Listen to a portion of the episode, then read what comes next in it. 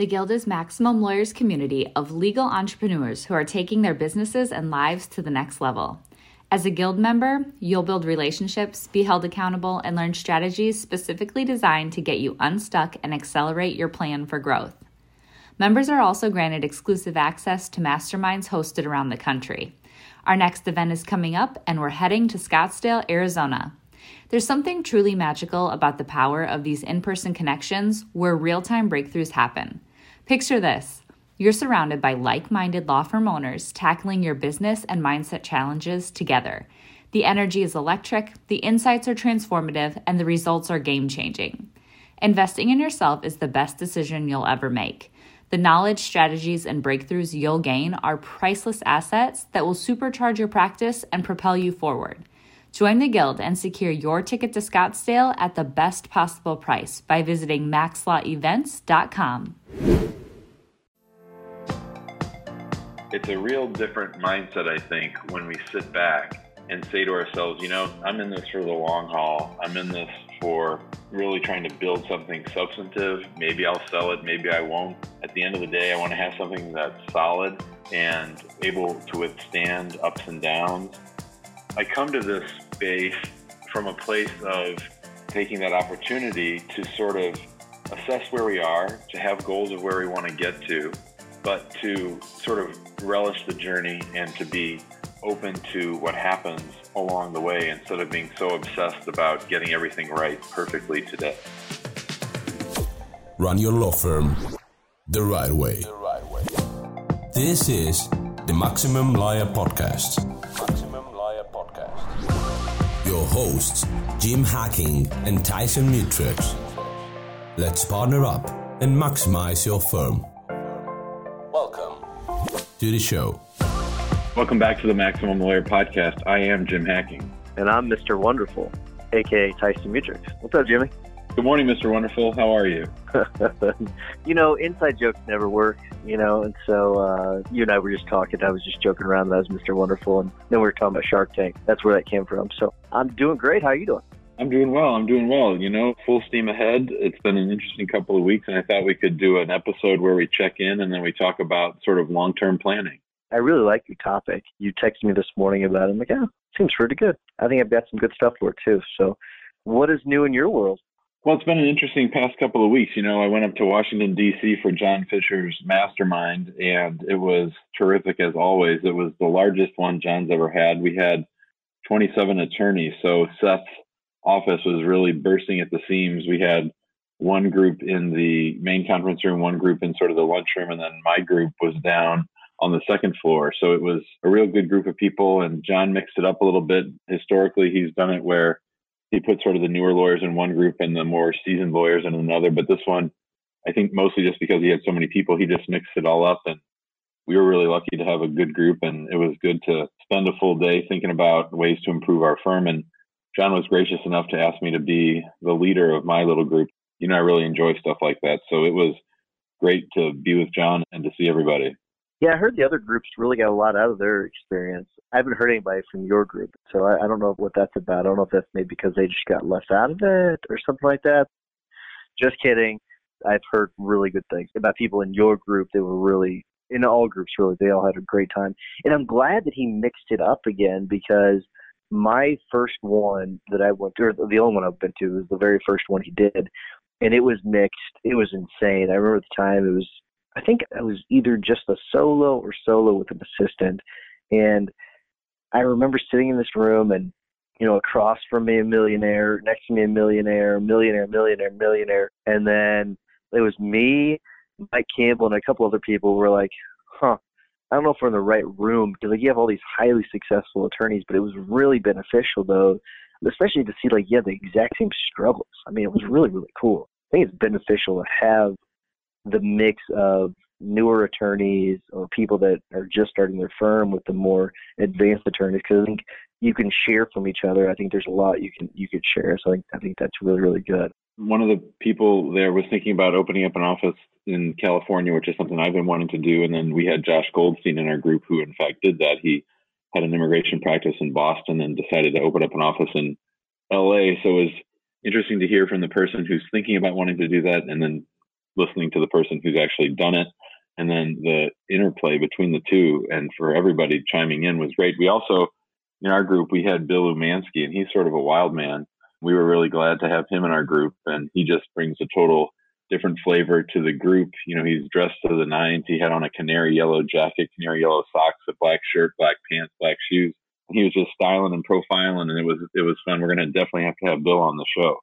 And if you have not met Bill, you need to meet Bill. That's all I got to say. He's a character, and he's a great dude. So you you should totally reach out to Bill. Just listen. Just pick up the phone, call Bill Umansky, and say hi to him, and he will be a lifelong friend. I guarantee it. He's such a good dude. Last week, I was lucky enough, you know, the PILMA conference was in Saint Louis, and a lot of our friends were in town, and we got to have dinner. You were kind enough to come up from Columbia for my birthday, and Mitch Jackson was there, Chris Niklasen, Seth Price, David Terry, Nalini, Anika, and Mitch's wife, Lisa, and Amani, my wife, came in. And it was just a really nice night on a rooftop restaurant in Saint Louis.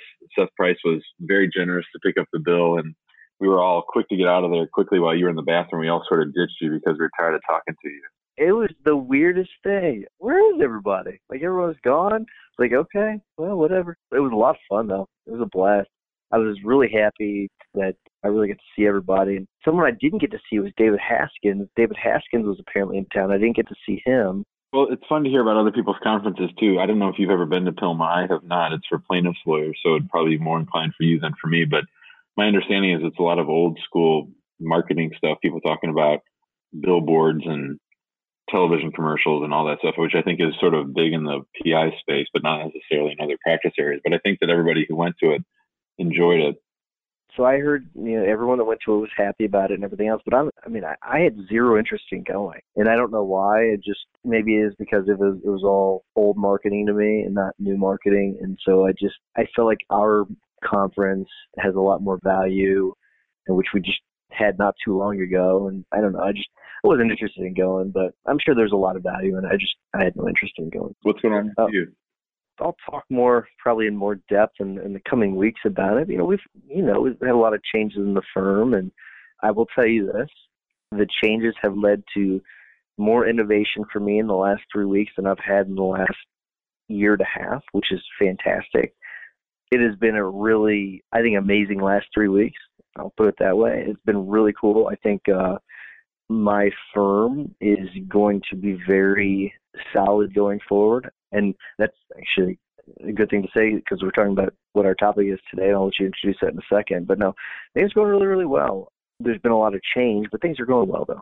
We've got new hires. There's been a change in the name of the firm, which, again, I'll talk about more later. The website's changed. I'm looking at hiring Mike Whelan to do a redesign of the website and do some content. He's got a really neat content creation strategy that's very similar to William Edies, and it's sort of a do-it-for-you kind of a thing, and then initially, and then a do-it-with-you kind of a package. And so there's changes with that. I've been tinkering with some other marketing ideas, which we can get into later, that are have been fruitful. At this stage, I think they're a little proprietary, and I don't really want to dig too deep into them, but there's some really cool ideas that I've, I've sort of stolen from other attorneys and, and uh, adjusted a little bit and, and had some pretty good results on it, so we can talk about it later. But in a nutshell, the last three weeks, that's kind of what's been going on. We're going to have a hell of a conversation later because you're being very cryptic. I understand why and everything, but I've been struck by how much you have been hustling the last couple of weeks, and I've been struck by how much people have reached out to you and, and sort of chipped in with their ideas on things that you can do. And so I'm, I'm excited about that. I'll be glad when we talk about it. And our community is fantastic. And listen, so I, I want to make sure I clear something up. I don't know if I've cleared this up in the podcast. One of the first questions that people asked me when they came in town from PILMA, and they needed to know because apparently this came up at the mastermind, is do Gary Berger and I hate each other? And I thought it was the funniest thing because Gary Berger and I love each other, and one of the, the most supportive individuals that has been in my life over the last few weeks has been Gary Berger. So for anyone who thinks for some reason that he and I don't like each other, you're dead wrong. I just want to make sure I clear the air on that, Jimmy. It was a topic of conversation in Washington, D C, and it's funny that people view you as competitors and sort of, I mean, I, I don't know anybody that you don't like, Tyson. I've never really heard you badmouth anybody or and certainly not Gary. I mean, I know when you started going through these recent changes that Gary and I were the two people you talked to first, and I know he's been very supportive. So I was struck by people asking me in D C, I think Tyson really doesn't like that Gary Berger, and I think Gary doesn't like him. It was really funny. It was really funny because, you know, I think he and I just tease each other a lot. I think so people think that because we tease each other, we don't. But anyways, so we've talked quite a bit without even getting to the topic. You want to jump into the topic? The topic for today is patience.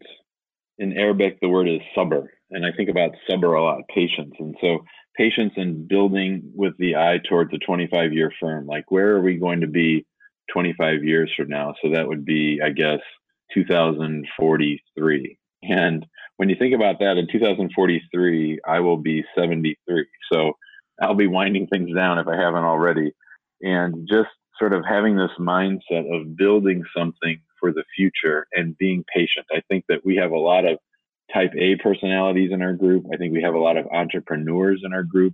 You know, I recently did that Kolbe index, and I'm a ten quick start, which means I'm all in real fast. And I just brought on a new piece of software and I'm all gung-ho on it. And you know how I am about shiny objects and everything else. And so it's a real different mindset, I think, when we sit back and say to ourselves, you know, I'm in this for the long haul. I'm in this for, you know, really trying to build something substantive. Maybe I'll sell it. Maybe I won't. At the end of the day, I want to have something that's solid and able to withstand ups and downs.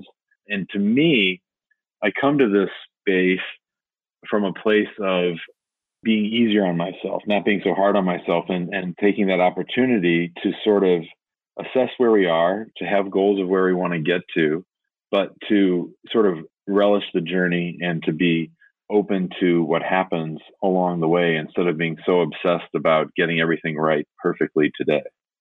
So good. I love this topic, Jimmy. And, I, and I'm assuming that part of this topic came from Strategic Coach, because I it seems very strategic coach-esque.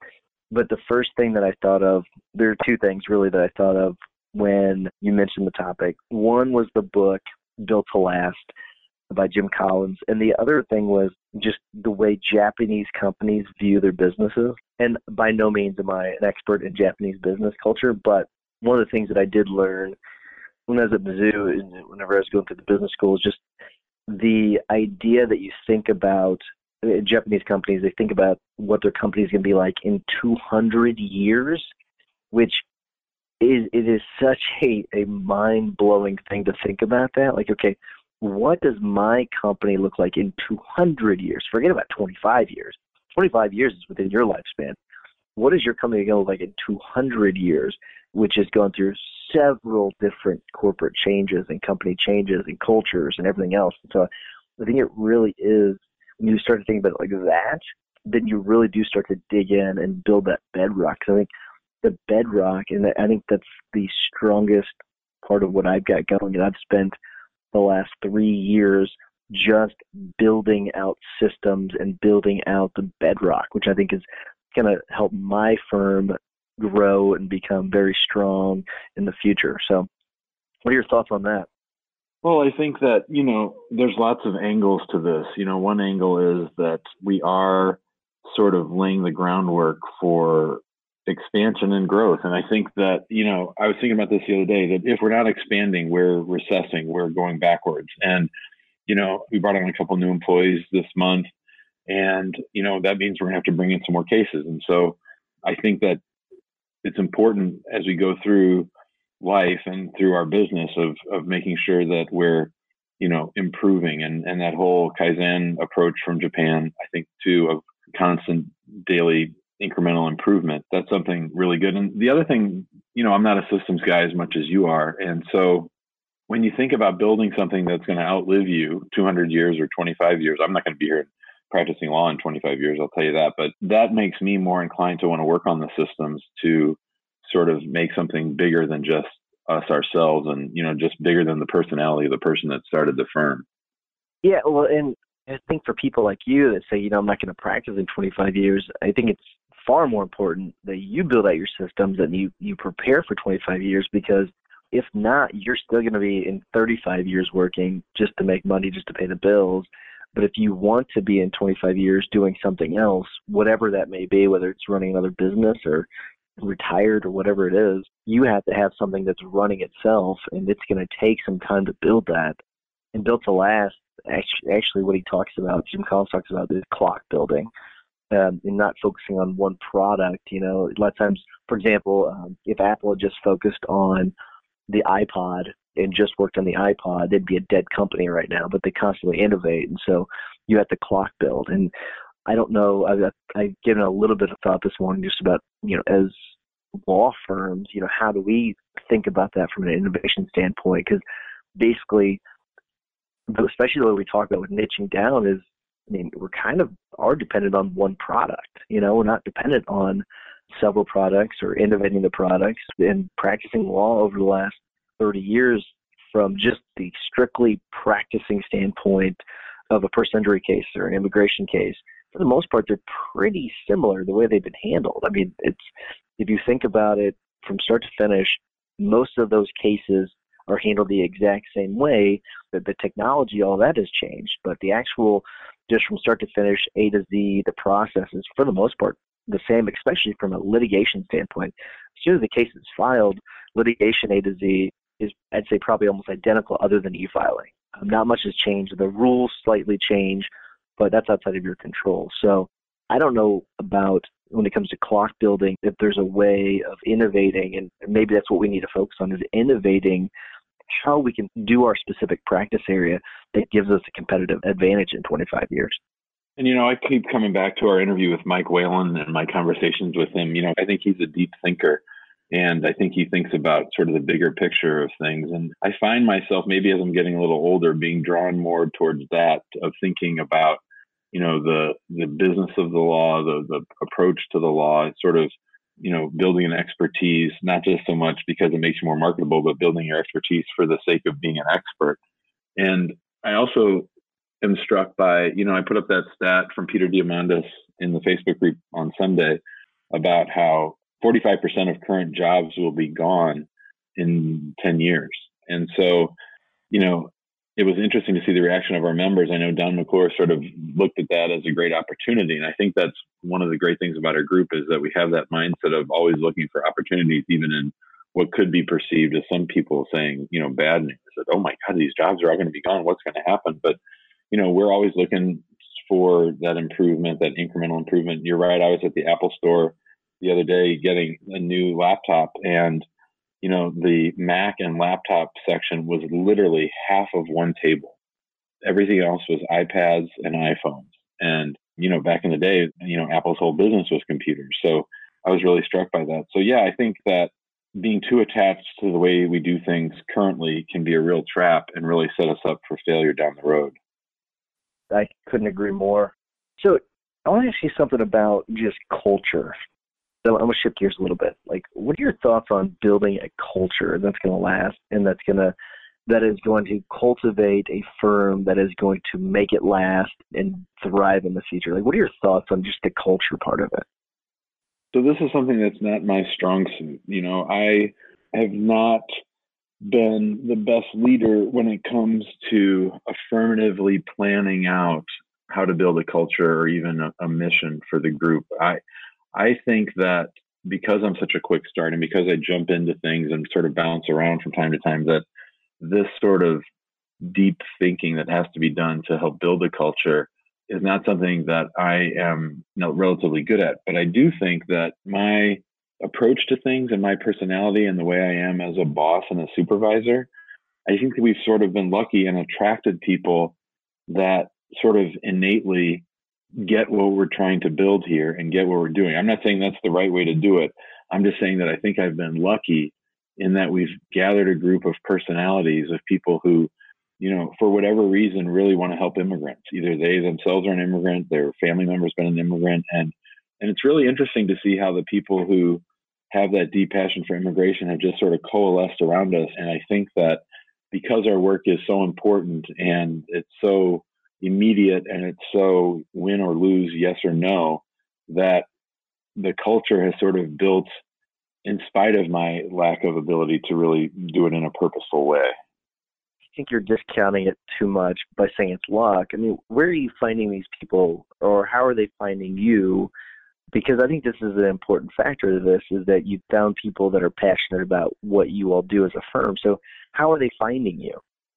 Well, that's an interesting question. I mean, I think it, it, it really is a, a law of attraction. You know, one of our best employees was a client of ours and, and is a client of ours. And so, you know, obviously my wife is an immigrant, and then she had some friends, one who's a lawyer who wanted to start doing meaningful work, and one who was an immigrant herself who wanted to help us out if she could. And, you know, I'll take that passion and that drive and that, you know, quality person over a skill set any day. If I owned a restaurant, I'd much rather have brand new people who had never worked in a restaurant before than people who had bad habits and had, you know, their own way of doing things. You know, I want people to do things the way we do things here, and I want happy people and positive people. And I think that's, that's always what I'm going to go for. I'm also always going to go for people who have overcome something. So really, in most interviews, I don't ask a lot of questions. The one question I, I almost always ask is, tell me one thing that you've really overcome and how you did it. Okay, so here's a question I've got for you about that. And I know this isn't about hiring, this podcast episode isn't, but I think it's interesting. How do you deal with the candidates that you might miss that's, that have overcome big things, that either don't really want to tell you about it because it's a job interview, or that have such a positive outlook that they don't consider much as an obstacle that they've had to overcome? They just move on. They just, okay, see something, they assess the situation, and they, they, you know, adjust from there. Like, how do you deal with that? Because I think you may be missing out on some really good candidates. Well, you can't hire everybody. And one thing that's been interesting, you know, Amani and I took a look at the team about six months ago, and we realized that everyone that I had hired, you know, periodically, whenever I hired them, they were all a lot like me. And we realized that everyone that Amani hired were all a lot like her. So she and I always have this sort of internal yin and yang kind of conflict or interaction between, you know, I'm sort of more a touchy-feely kind of person, a rah-rah kind of person, and Amani's more like you and wanting to get, you know, the details done. How do we get this done? And and so I don't really view hiring as, you know, missing out on somebody. If I missed out on someone, then that just wasn't meant to be. And, you know, you and I were talking before we got on the air, and, and I think this is a really big approach, a really big important part to the approach of of everything with the firm, and that is that, you know, no regrets, man, no regrets about anything, about any decisions I made. You know, eight years ago, I was renting space from some attorneys. I was out on my own for the first time. I'd been out for about two or three years, and I decided to become partners with those guys, and they were nice guys, but it just didn't work out. And, you know, do I spend a moment now thinking about, oh boy, that was a really bad mistake that I spent that year and a half with those guys? I learned things, I, I grew, and it was what I needed at the time. And so, you know, always with, whether it's a new hire or a case I didn't take or a case I lost or whatever, you know, the mindset is always next, next, move on, learn and grow and develop and, you know, fix it for the next time. You know, and it's something that, um, this relates to that. Jason Selk, he was on, on our last episode, and he, something he didn't talk about that I thought was really awesome whenever we went out to his conference in Vegas. He says, he tells a story about a baseball player, and the baseball player is up to bat and strikes out, takes third strike with two runners on, and his team's down by a run. So it's, it's a big deal. You know, he's taking third strike's a really big deal. It's a bad mistake for people that are not baseball fans, especially when you have runners on. So the entire time he's running out to the, he's left field, he's running out to the outfield, and he's he's thinking, oh my gosh, I really screwed up. You know, we're going to lose the game now because I didn't hit the ball. I, I took a strike. And then as he's thinking about that, crack, ball comes his way. He gets a late jump because he's thinking about striking out, and he goes and he dives and he misses it. Ball goes to the wall. So they get a runner on second now because he, he's not paying attention. All right, so that compounds because the next batter's up, and he's thinking that, man, I struck out. I got a late jump on that, ball goes to the wall, and he's thinking, man, the press is going to kill me after this game. Crack, another one. Ball comes his way, another late jump, misses that one, compounds it. And that's the wrong mindset. And he sort of talked about this, is no matter if you've had really good successes or you've had failures, next thing you think about is head up, knees bent, ready for the next batter. That's how you need to approach things, and that's exactly what you're talking about. No regrets. Listen, you make mistakes and you're going to have successes, but knees bent, head up, ready for the next batter, and on every single thing, every single day, every single win, every single loss. You need to be thinking the same way. Something I want to talk about when you were talking about with, with your employees It's really kind of interesting. So I'm not sure if you've ever read anything about this, but Jack Welch, when he's talking about hiring, has his four E's and one P. And I'm pretty sure you summed up the way you were looking for your employees the way he does. He looks for energy. What's, what's their energy level? How they energize other people, their edge, and the edge means, you know, making tough yes or no decisions quickly and sticking to it. Execution, so executing on what you're doing, and then passion for the work, which I think is really interesting. That's basically what you described, and, and not necessarily those words. I think it's important. It doesn't mention experience. Is experience important at some point? Yes, but I think when you're looking for a new hire, like you can, for the most part, what we do, we can train people, and they can get that experience on the job. So I want to talk about something else. What I did was while we were talking, I pulled up just the, sort of the cliff notes on this Built to Great. And I think it's a nice little uh, outline for people looking to build that, that long-term firm. What are your thoughts on B HAGs? I think having a big, hairy, audacious goal is, is a noble thing. I'm sticking with the baseball analogy. I'm more a singles guy. I'd rather, I'm up for having a big, hairy, audacious goal as long as someone is practical enough to break it down into small steps. I'm a firm believer in daily improvement. That's why I like that book, The Slight Edge, so much. I think it's great to have a goal as goals as a person and as an organization. But I think that, you know, one trap for me often is that I get so excited and so enthusiastic that I focus on it for a little bit and then I sort of go on to the next thing. So I think B HAGs are important, but I think they're also a trap. I sort of agree with you. I think that B HAGs are extremely important. I really do. I think that you having that unified goal as a firm, it can really unite you. And I think it's a really, really important thing. For example, we had the, the two hundred fifty jury trials in ten years, and that had, that created a buzz with other firms saying, oh my gosh, let's refer our cases to them.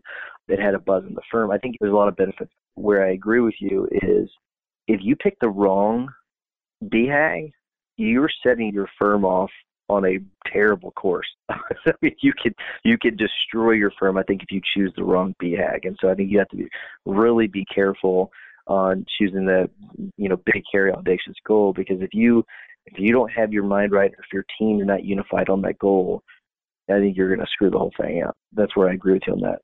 You know, something else he talks about in these these companies that have lasted a long time, and for the people that haven't read Built to Last, have you read it, Jimmy? I have indeed.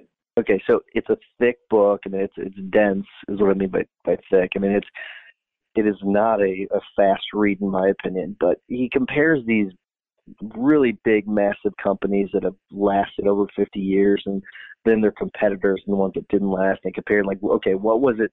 What were the characteristics that really allowed for them to last so long? And, you know, one of the ones that really interests me is they embrace the genius of the and. So one of the examples is lower cost or better service. How about lower cost and better service, and embracing that and and getting all of what you want instead of, you know, compromising. So I think I think that's really interesting, because I think as attorneys, what we, we might think sometimes is that we have to do the or, you know, we we can't, we have to charge really high fees and give really good service, or, you know, we we can be a low volume firm and do it that way. And I don't think it, it really has to work that way. So what are your thoughts on that? I think it's a good mindset. I think that striving for the and is a good thing. I think that, you know, we're always trying to define ourselves, and if we can come up with an innovative way or a productive way to to provide legal services in a way that people are thrilled with our service, then that's just going to make all the parts of the before, during, and after unit work better. So yeah, I'm all for that. I'm going to ask you this question. So we're getting we're getting pretty close to time. In twenty-five years, where's your firm? twenty-five years, my firm has offices across the country. We're the biggest law firm for immigration when it comes to family-based immigration. You know, there's there are law firms that do immigration. I see us shedding even practice areas within immigration over the next couple of years and growing to a situation where we have sort of all of our systems built out in this sort of franchise model of, you know, if an immigration attorney wants to open up a firm like ours in another city, then we're going to be able to walk in and show them all the ways to market, to practice, to produce legal work, and, you know, to continue doing battle with the U S Immigration Service. Interesting. I like it. I like it. All right. Well, you want to start wrap things up? Well, I noticed you avoided saying where your firm was going to be twenty-five years from now. leader asked me the question. I didn't avoid it. I wasn't just going to volunteer it. I know exactly where my firm's going to be in twenty-five years. I, this is a part of my vision. I want to have the, and I'm very, very careful in how I chose my wording on this, because I, this is something that I look at every single day, and I think about every single day, because uh, it's part of the training that Jason Self teaches. I want to have the most successful personal injury law firm in the Midwest. And I'll give you some specifics because it's very vague, but I don't necessarily want the largest law firm in the Midwest. I don't necessarily hold a lot of the personal injury firms that are the largest firms in high regard uh, for a variety of reasons, but I want to have the most successful. But what I do want is I want to have an office in every major city in the Midwest. And in my definition of Midwest is basically every state of Missouri, and then every state that touches the state of Missouri. And then I'll also go up to Wisconsin and uh, Michigan, and I would include Ohio to expand it a little bit. For the most part, the core would be Missouri and the states that surround Missouri is my thinking on it. I don't want the franchise model. I want to be the person running it and still involved in it in twenty-five years and making big decisions. I think that that's, that's the part that I enjoy the most. Well, if you go to Ohio, you're going to have to partner up with all of our friends up there. We sure have a lot of good friends in the Cleveland and Toledo area. Yeah, they probably don't like me saying that. They probably they don't probably yeah, want another competitor. competitor. Yeah, I doubt that. They're all good people, so I'm sure they would welcome it. So, all right, Jimmy, so let's wrap things up. Before we do, I want to remind everyone to please go to the Facebook group, join there. I had been very busy over the last couple of days, and so I hadn't been, I have not gone on it until this morning. And I was like, oh my gosh, like there's so much going on. It runs itself at this point, which I think is awesome. So go there, get involved in the discussion. We're actually, by the time you listen to this, it will be over, but we're having Sandy Van on this afternoon to talk about her systems and how she uses virtual assistants, which I think is going to be really freaking awesome. She has between sixty and seventy virtual assistants at any given time working on cases, which is insane just to think about. So it, it can be a lot of fun. Also, if you will, go to iTunes or wherever you get your podcast and give us a five-star review. It helps people find us, and so we want to spread the love. So, Jimmy, what's your hack of the week? Well, you're right about the Facebook group. I've been posting some things in there the last couple of days, and a lot of other people, our friend Marisa from down in Florida, she's sort of jumped right in, and she's posting every other day with really good questions. It was fun to have her on the show. One of the things I posted about was a Dean Jackson episode where he had a, a real estate agent on, and they were talking about becoming the mayor of their community. And so I really encourage people to check out that episode of the More Cheese, Less Whiskers podcast. But for my tip of the week, or my hack of the week, I should say, I'm reading a book called The Fifth Discipline. It's by a uh, a guy named Peter Senge, and it came out probably about ten years ago, and it's about having a learning organization. So when I was reading the book, I was thinking about Mike Whelan, and I was thinking about his big thoughts about things. And I think this is great for a firm that's growing and sort of wants to take that next step and, and have a learning organization where you're sort of bigger than the sum of the parts of all of your employees, and you're really making the most use of everybody's best talents. And so far, the book's pretty good. I like it. All right, Jimmy, so let me ask you a question. You like to look good? I always look good. It's not what I asked you, because you and I have differing opinions on that fact, but do you like do you like to look good? Or do you like to feel I good because you look good? Okay, so I do. me too. Me, me too. So I tested out an app recently. It's called M, as in Mike, Tailor, T A I L O R, and it is cool. So you what you can do is you can go onto this app, and I because I think – I mean, a part of, you know, trying cases, if I go in there looking like a slob, you know, it doesn't look good, right? The, the jury's going to hold that against my client, whether whether we like it or not, they're going to. And so I was like, you know what, I'm going to go and check out this MTailor. I, I don't remember where I saw it. I saw it somewhere, and I decided to check it out. It is a really cool app. So it takes a picture of you and I think a video of you, because you're, it must be a video because it has you spin and hold your arms in a certain way so we can get your measurements. And it is incredible. And so got my clothes, look amazing. It's really cool. So I check uh, check it out, MTailor. I think it's a perfect app for attorneys because, you know, maybe we're you know sitting in court and you, you measure yourself one time, and then once you've done that, you can order your pants, you can order your suits, you can order your shirts, whatever it may be. You sit in court and you say, I need to update my wardrobe, and boom, done. So I think that that we don't really talk about wardrobes much. Maybe we need to talk, have someone to talk about fashion and just how to look in the courtroom. So I think that may be, that it could actually be a pretty cool episode. But anyway, MTailor, check it out. Um, Jimmy, anything else? You needed some sartorial assistance, so I'm glad that you have found such an app, because you were looking pretty shabby last time I saw you. Oh, get out of here. You're so full of it. All right, let's wrap it up. Jimmy, great episode. Talk to you next week. Peace, brother. Thanks for listening to the Maximum Lawyer Podcast. The Maximum Lawyer Podcast. To stay in contact with your host and to access more content, more content. go to maximum lawyer dot com. maximum lawyer dot com. Have a great week and catch you next time.